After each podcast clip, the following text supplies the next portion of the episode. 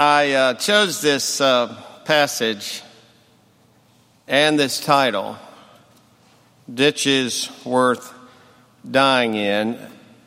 Memorial Day weekend, um, reminding us of people who died in some ditches for the freedom of our country and for other nations, not just America, but in our peacekeeping missions around the world. But this is a story about a different kind of ditch and a man named Stephen who died in it for a different kind of kingdom. It's found in Acts 7 54 through 8 1. When they heard these things, they became enraged and they ground their teeth at Stephen. But filled with the Holy Spirit, he gazed into heaven and saw the glory of God and Jesus standing at the right hand of God. Look, he said, I see the heavens opened and the Son of Man standing at the right hand of God. But they covered their ears. And with a loud shout, all rushed together against him. And then they dragged him out of the city and they began to stone him. And the witnesses laid their coats at the feet of a young man named Saul. And while they were stoning Stephen, he prayed, Lord Jesus, receive my spirit. And then he knelt down and cried out in a loud voice, Lord, do not hold this sin against them. And when he had said this, he died. And Saul approved of their killing him the word of the Lord. Now, Stephen was one of the original seven deacons of the early church. In fact, he was, there were seven, they were the first ones ever. And they were formed because there were complaints in the early church that, quote, widows were being neglected in the daily distribution of food. So apparently, there was some system of taking care of the widows among them, and there was food distributed throughout the church for those in need. And the 12 apostles who had been Jesus' disciples, and becoming apostles meant they, re- they were up 30,000 feet, taking care of a larger picture. Many, many disciples, only a few apostles. And the 12 now are the 11 originals plus the replacement for Judas. And his name was Matthias. And so these 12 established the office of deacon in the church. And the first seven deacons were Stephen and Philip. That's interesting. My name is Stephen Philip. Prochorus, Nicanor, Timon, Parmenas, and Nicolaus. These were the seven men appointed to care for the widows and those in need. Now it says that Stephen was, quote, full of grace and power, and he did great wonders and signs among the people, and so he was brought before the Jewish authorities for speaking blasphemous words against Moses and God. And his defense of uh, before this council is in the seventh chapter of Acts. The entire seventh chapter of Acts is the defense of Stephen's. Very well done. Masterful, in fact. And he weaves the history of Israel and Abraham and all the, all the promise of the covenant into Jesus Christ and his resurrection. And it says they were enraged. Their job was to protect the old, and something new was happening. Their job was to make sure nobody broke the rules, but something was happening outside the rules. And so they dragged him out of the city and they began to stone him to death. Stephen was the first Christian martyr of the church. Now, can you imagine being persecuted simply for coming here and worshiping today? I remember when Catherine and I were in Debrecen, Hungary, uh, some years ago in the great church of Debrecen. There were older people in the congregation who remembered being under communist rule. And one, one lady was talking to me and she said, I remember the day when the government sent somebody to stand at the front door of the church with a notepad and we had to sign it before we worshiped. They were keeping tabs on us. And there are people being persecuted for being Christians as I speak in this modern world, but we're not. In fact, the church in America has enjoyed what some have called American Christendom. And there was a time when Christianity was considered the unofficial, official religion of America. Oh, there were Jews. And there were Muslims in our country from the very beginning. And there were Buddhists and Hindus and atheists and agnostics, Thomas Jefferson himself. But Christianity, no, we were considered the emperor's church. We had the endorsement of our government. Our prayers were prayed in public schools where people paid their taxes. And yet, the Jewish children and the agnostics and the atheists and the Buddhists would sit and listen to prayers offered in the name of Jesus Christ, the unofficial, official religion of America. Our prayers were prayed at sporting events before football games. We had the freedom to go down in the field and take a microphone and pray a prayer, which I was all, always been conflicted over this. Uh, and so I stopped praying at sporting events because you'd go down and pray, Lord, help these boys not to kill each other tonight, although they will try in the name of Jesus. Our prayers were prayed at government meetings where I would be called in my lifetime over my 38 years of ministry. When I was younger, they'd call and say, Can you come down to city council tonight? All for a prayer. Well, I'd go down and they'd say, Look, uh, we know you're Presbyterian and all that. Could you just not mention Jesus? Kind of do a generic prayer? And I finally said, No, um, nope. Uh, when you want a Presbyterian, you go get a Presbyterian. Let my Jewish brother pray his Jewish prayer, and my Buddhist brother pray his Buddhist prayer. And let me pray my prayer and stop trying to neuter who we are because we all bring a richness to the table. So I quit praying for government meetings and at sporting events. And America was changing on my watch.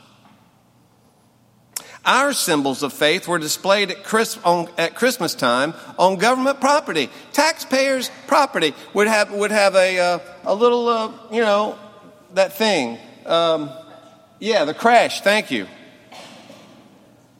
And there'd be the baby Jesus and the wise men, and, and that was all that's there. Now, if there's a crèche, there's a plastic blow up Frosty the Snowman, a menorah, and a Rudolph the Red-Nosed Reindeer. Why? Well, we've all got to be there.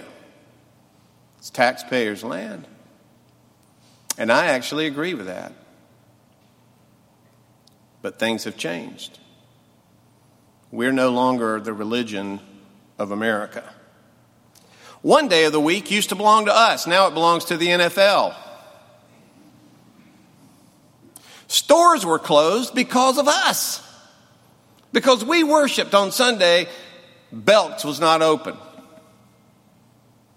And now all the stores are open, as they perhaps should be. Why should the world be forced to have our religion as the standard of its behavior? Chores were abandoned. Nobody cut their grass when I was a child growing up on Sunday. If, you, if somebody cut their grass on Sunday, they were from somewhere else. Right? And no one dared play soccer, the new religion of America. or golf. Ouch. You see, American Christendom is not dying, American Christendom is over. It is dead. No longer are we the unofficial, official religion of the country, although a lot of conservatives and fundamentals would like to take us back. We're not going back. And our country never was 100% Christian. It's always been eclectic, diverse, full of all kinds of people. And our forefathers and mothers guarded our right, all people's right, to worship or not worship the God of their choice. In the, pre- in the uh, provisions of separation of church and state, which, by the way, was birthed in this city, right downtown. In that battle that happened here, the entire American nation has benefited from those who push forward on the issue of freedom of religion. So now we're free from the state, no longer obliging the state because they pay for our buildings and our paint and our lights through the taxpayers' money, but we now pay for our own way as others pay for their own way. So therefore, we are free to speak out against the ethics and the immoralities that are happening in our society. And somehow people have gotten confused to think that separation of church and state means the church doesn't have the right to speak to the issues. It's the exact opposite. We are free from the state to speak to the state for the state. And we have Richmond, Virginia to thank for that freedom. But we are no longer the official religion of the American empire. Last year, I traveled all over the country as a consultant, and, and I realized how small the church is becoming. 86% of all Presbyterian churches have 200 members or less. And most in attendance are having 50 to 75 people. That's the church. You are an enigma. We're the small percentage at the top.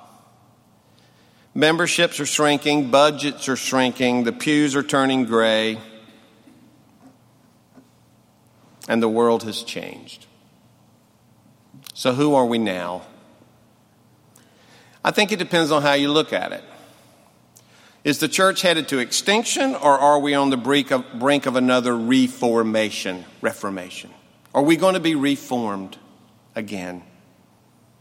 Without the endorsements of the government or our society, which we have neither now, we now have the opportunity to define who we really are. We have the opportunity to move from being a membership church where someone just has their membership here, pays a little dues, and we provide baptisms, weddings, and funerals, and valet parking, and vacation Bible school, and whatever else our membership needs we have a chance to move away from that church, from a membership church to a discipleship church. We have the opportunity to move away from being mere civic religion where America, where the church blesses America no matter what she does, to being a church that belongs to Jesus Christ because of what he does. Americans today no longer go to church because they have to. And that was what it was when I was a child. You wouldn't dare not go to church. Everybody went to church, even if they didn't understand why, even if they weren't really in it. They went because of the connections and the fact that you'd be immoral if you didn't go to church. In fact, when you moved to Richmond, one of the first things they used to ask you was, And where do you attend church? Now they ask, What club do you belong to? It's a difference. The shift is from obligation, I have to go, to motivation. Why am I here? If Stephen could come back, how do you think he'd answer that question? Stephen, why are you here? Perhaps he would say, I'm here because of him because of what Christ has done in my life. I'm here to worship God. I'm not here to be spoon fed. I'm not here as a consumer to make my week easier. I might die this week for being a Christian. I'm here because He has called me to Himself. I hardly think Stephen would have offered up his life for mere church membership. But I'm optimistic about the church, and I know, I know you find that hard to believe after everything I've just said, but I am for two reasons. One, Jesus said, On this rock I will build my church, and that's a relief. I, he builds it, not me. And he said, The gates of Hades will not prevail against it. Now, you can read that two ways. One is, the gates of Hades cannot push in on the church. The gates of hell shall not prevail against the church. Or you can read it, the gates of hell can't keep the church out of hell. I like that one. That we will march into hell with a message of resurrection.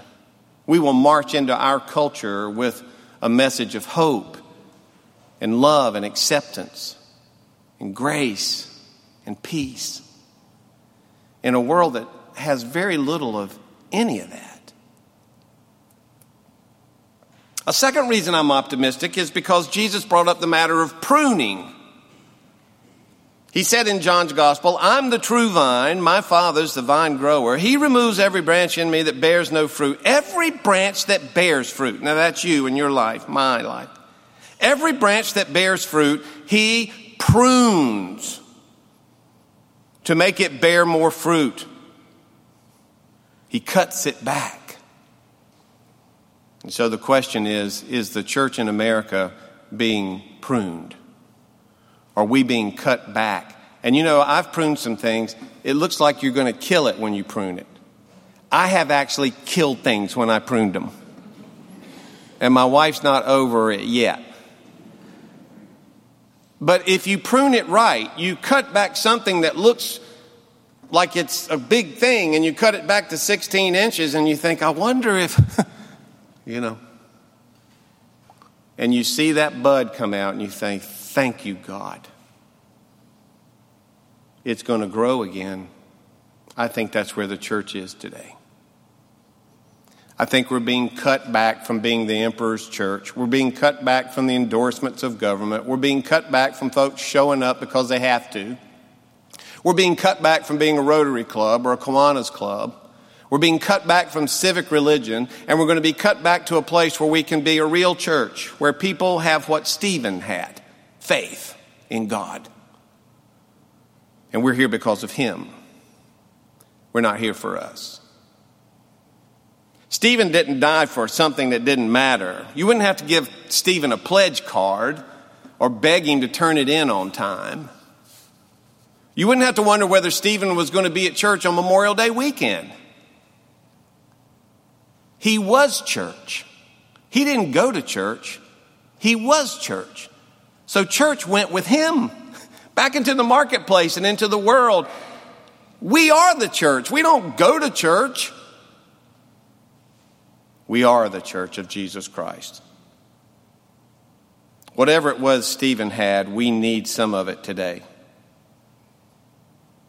Now, there's an interesting piece at the end, ending of this story. While they were stoning him, he, he prayed some prayers that sound like Jesus on the cross. He said, Lord, don't hold this sin against them. Father, forgive them, for they know not what they do. He's imitating Jesus. And isn't that what we're called to do? To be like him. But did you catch who was standing there? A young man named Saul. And it says that everyone laid their coats at the feet of this young man while they were stoning Stephen. So it's like, here, Saul, hold my coat so I can get in on this. And when Saul, when, when Stephen died, they recorded this sentence. This is a disturbing sentence in the Bible. And Saul approved of their killing Can you imagine the violence of this? Now, Saul became Paul. And Paul went on to be stoned and beaten for his faith in this Jesus for whom Stephen died. If a person is willing to die in a ditch, there must be something in that ditch worth dying for. I think it gnawed on Paul. What does that man have that I don't have? I have a religion. He has a relationship. I have the rules. He has righteousness. I'm trying to be good. He knows God. I want what he's having. And Paul's life was changed, and he went on to be the church's greatest church builder. He also wrote, I find this comical, a Pharisee, an ex Pharisee, who agreed to Stephen's stoning, wrote two thirds of your New Testament. That's God's sense of humor. And Paul died in a Roman prison, they say because of his faith in Christ. What does this have to do with us? Well, if you no longer have the endorsement of government or society, which you don't, and people are not lined up out the door to get in here, which they aren't, then we might better find a ditch worth dying in and be a real church in a world that is often filled with stones and willing to throw them. I want to belong to Stephen's church. I want what he's having a church that belongs to Christ himself. In the name of the Father, the Son, and the Holy Spirit. Amen.